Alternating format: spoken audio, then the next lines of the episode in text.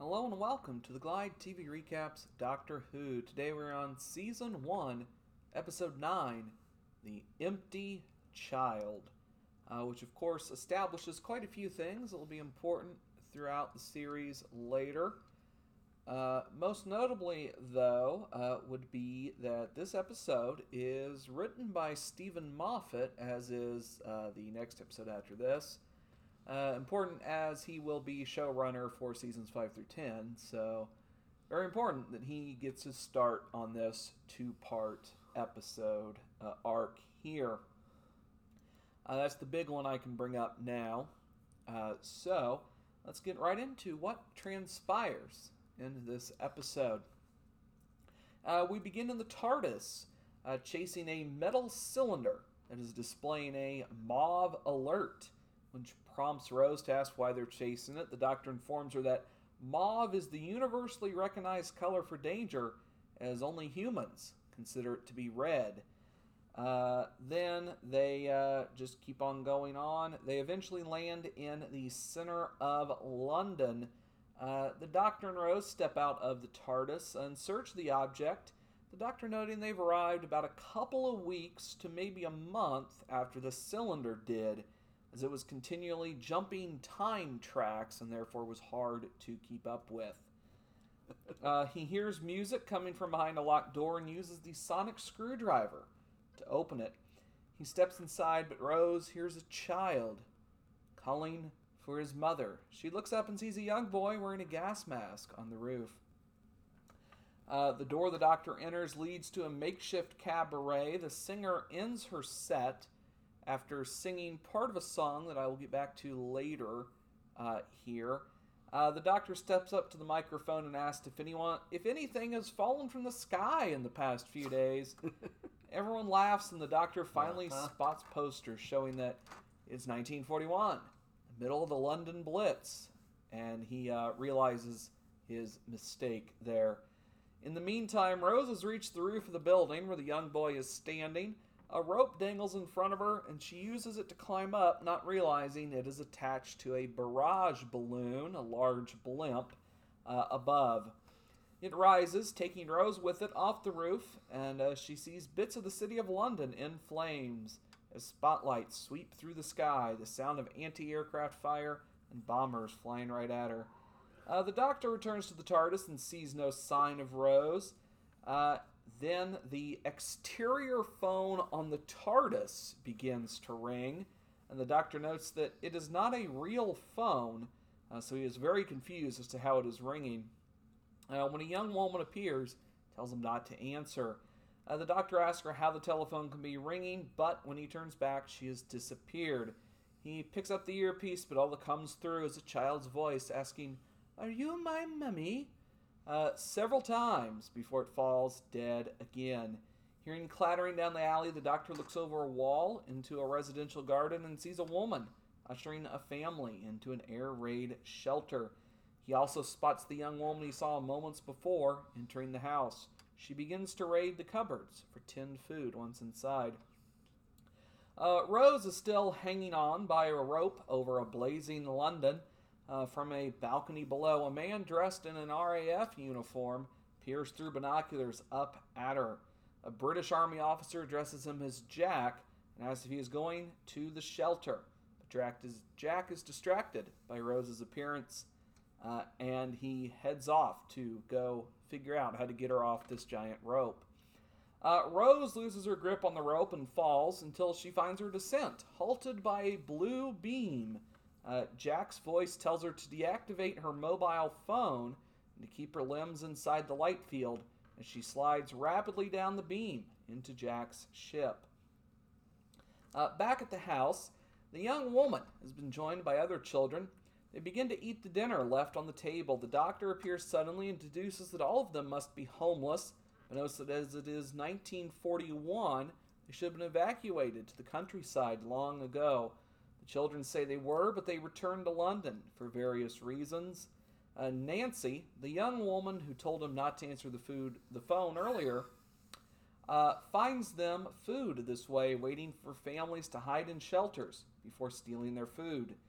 Uh, the doctor asks the children if they have seen the cylinder that he was chasing, drawing them a picture, but before any can answer, there is a knocking on the window, accompanied by the trademark, Are you my mummy? Uh, outside is a child in a gas mask. He wanders over to the front door, uh, and Nancy hurriedly bolts the door before he can get in. Nancy tells the doctor that he is not exactly a child, uh, then orders the other children to leave by the back door. The child sticks his arm through the mail slot.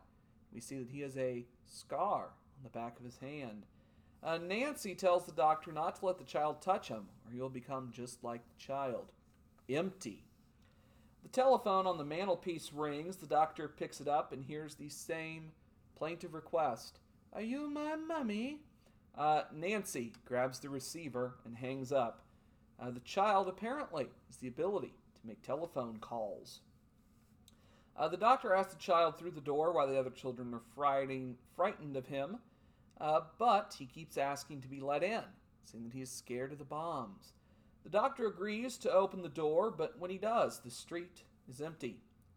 Rose finds herself in Jack's ship, which she says is very Spock like, a reference uh, to which he does not understand and also theoretically doesn't make a ton of sense either, really, but it's for a different day. Yes, uh, yes. He introduces himself as Captain Jack Harkness, an American volunteer with number 133 Squadron RAF. He hands her an identification card, which Rose identifies as psychic paper. Shows her whatever he wants her to see, which is apparently that he is single and works out. Uh, Jack manages to use his ship's nanogenes to treat Rose's hands for rope burns. He also tells her to stop acting as he can spot a time agent a mile away and had been expecting one to turn up. Jack invites her for a drink on the balcony. Opening the hatch, they step out onto the invisible hull of the ship, floating next to Big Ben. Uh, meanwhile, Nancy makes her way across an abandoned rail yard to a locomotive where she unloads, unloads the tins she took from the house. The doctor surprises her once again, having followed her. He has made the connection between the fallen cylinder and the child. Uh, Nancy tells him about a bomb falling near the Limehouse Green station that was not a bomb. It is now guarded by soldiers and barbed wire. Nancy says if he wants to find out what is going on, he needs to talk to the doctor.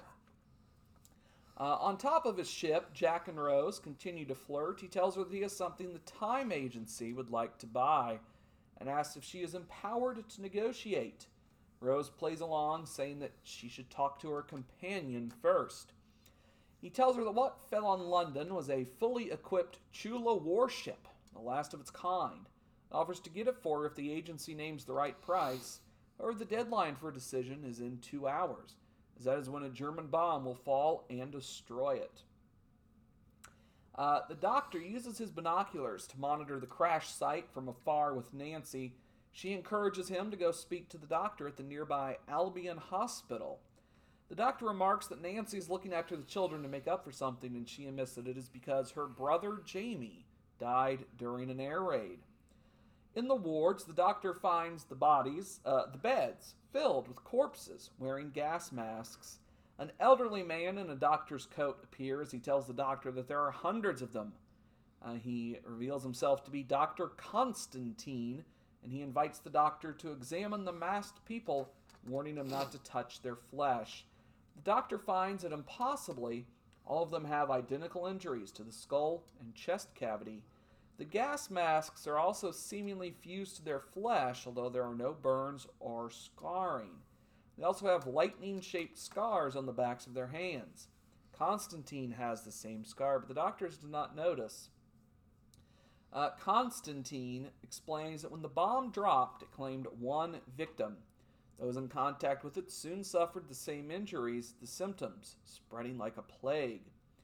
The doctor asks what killed them. Constantine responds by telling them they are not dead. When he raps his cane against an empty pail, the corpses come to life. The doctor takes a startled step back, but Constantine informs him that they are harmless. They just sit there. They have no life signs, but they do not die. All Constantine can do now is make them comfortable. He states that before the war he was a father and a grandfather. Now he is neither, but still a doctor. The doctor, having been through a rather similar experience, as we'll learn about later, uh, tells Constantine that he knows what it is like. He suspects the army has a plan to blow up the hospital and blame it on a German bomb, as isolated cases are now breaking out all over London. He directs the doctor to room 802, where the first victim, Nancy's brother, was housed. Constantine says that Nancy knows more than she is saying, but before he can say anything else, he grabs his neck and begins to choke out the words, Are you my mummy? Uh, before the doctor's eyes, Constantine's features shift and change into a gas mask as he slumps in his chair. Rose and Jack enter the hospital, and Jack introduces himself to the doctor. Uh, Rose privately tells the doctor that she had to tell Jack they were time agents and give him a false name. She tells the doctor about the Chula warship, and the doctor demands to know from Jack what kind of warship it is. But Jack insists that it has nothing to do with the plague. He does confess that the cylinder was just an ambulance, an empty shell which he was trying to pass off as valuable. Jack realizes now that Rose and the doctor are not really time agents. The doctor explains that human DNA is being rewritten by an idiot, but for what purpose? Back at the house, Nancy has returned to raid the kitchens, but the child gets inside. She does her best to hide, but the child eventually finds her in the dining room and asks her, Are you my mummy? In the hospital, the gas mask viruses, virus carriers suddenly get up, begin to advance in the trio of time travelers. As this episode comes to an end, to be continued uh, next part, next episode. So, you have anything here uh, to ask or to add at this point here? Well, just a couple things here. Okay. Maybe. Nothing too major that I know of. How does the boy Mm-hmm. ring the telephone? I mean, how is that explained? Next episode. Yep. Next episode. Okay. Mhm. I was thinking it was. Yep. Now the doctor, not Doctor Who, uh, Doctor The actual doctor. Constantine. Mm-hmm. has been around these gas mask kids for a while apparently. Uh huh. So why does he suddenly now turn into a gas mask person? Um. I, I failed to see the reason that he turned now. Um. Well, it finally it took effect on him. I mean, you know, we deal the same thing happens next episode with a different character. Um, it just eventually, you know, the um, the reason for this uh, gas mask thing that we learn about next episode uh, finally gets to him To eventually, I guess. Okay. um, that's about it. Except I, I, I know Rose is using Spock as trying to be Star Trekky, I guess. Sure. But yeah, I'm not sure it goes over too well with me. But I guess it's okay. Well, I guess it's a well-known reference and stuff. So Yeah, I mean he is the the character people know of Star Trek. yes. You reference Captain Kirk, that's not quite as known as a reference. Spock, Probably not. All right, no, that was about it for this so far. Alrighty. Uh, so of course, uh, my notes of important things or interesting things here. Uh, obviously, we're here in London uh, during World War II, the London Blitz specifically, uh, and even more specifically in 1941. Uh, as far as I can recall, we actually see the TARDIS in flight for the first time in this episode, if we disregard the title sequence Well, okay. uh, which I'm we see it in actual in episode uh, for the first time. Additionally, of course, this is uh, Steven Moffat's first episode here on the show. Uh, obviously, I already explained why that's very important. Uh, we meet the absolutely haunting foe, technically, but not really, as we learn next episode, the empty child uh, in this episode. Uh, so now, in what I imagine is a complete coincidence, but since this is a Moffat episode, and when this comes back is Moffat as well, maybe this was intentional. Uh, when the doctor walks into the lounge singer, the lounge singer sings the line, I uphold silence still, uh, right when the doctor walks in. Uh, so I don't know if this is intentional of Moffat trying to plant the idea of the doctor being connected to the silence, uh, which is a big arc in like season seven and eight, but nonetheless, I doubt it. I imagine this is complete coincidence, but since those since this is Moffat and that's all Moffat as well, I think it's possible, but I doubt it. But I thought I would point it out anyway. Uh, the phone on the outside of the TARDIS is sort of used for the first time here, which is another staple of uh, Moffat later when the tar- the phone on the outside uh, becomes an actual phone, but they establish it's not actually connected to anything in this one, but nonetheless, it'll uh, come back later. Um, we kind of meet Captain Jack Harkness for the first time technically we have met him before, uh, which I can't really explain uh, to you too well here. Uh, but repeat, you know, people watching back through will know we've technically met him before, uh, but we officially have met Jack Harkness for the first time. This episode, he of course will feature prominently uh, at times in the future. He's also uh, the main character of the Torchwood spinoff, and they immediately, upon meeting him, uh, establish a key part of the Harkness character, which is he will flirt with literally anyone, uh, no matter the circumstances, basically. Uh, the Doctor also gives us a brief insight into his childhood during his interactions with Nancy in the house uh, at the first time there, uh, when he remarks that he was the only child left out in the cold. We'll learn a lot more about this in future. Uh, are introduced to the concept of time agents, essentially a group of people who travel through time to purchase alien artifacts, uh, as they're established in this episode, basically, as well as nanogenes, tiny robots that heal injuries. Uh, we hear about the Chula, a race that has gone extinct, and we have the first actual utterance of Doctor Who which is also a core question uh, later on in season seven and eight as well, I believe, maybe six as well. I forget exactly, but uh, a core story arc of one of those uh, Matt Smith Moffat seasons. Um, so that's all I really got uh, for this episode here. You have anything else to add now?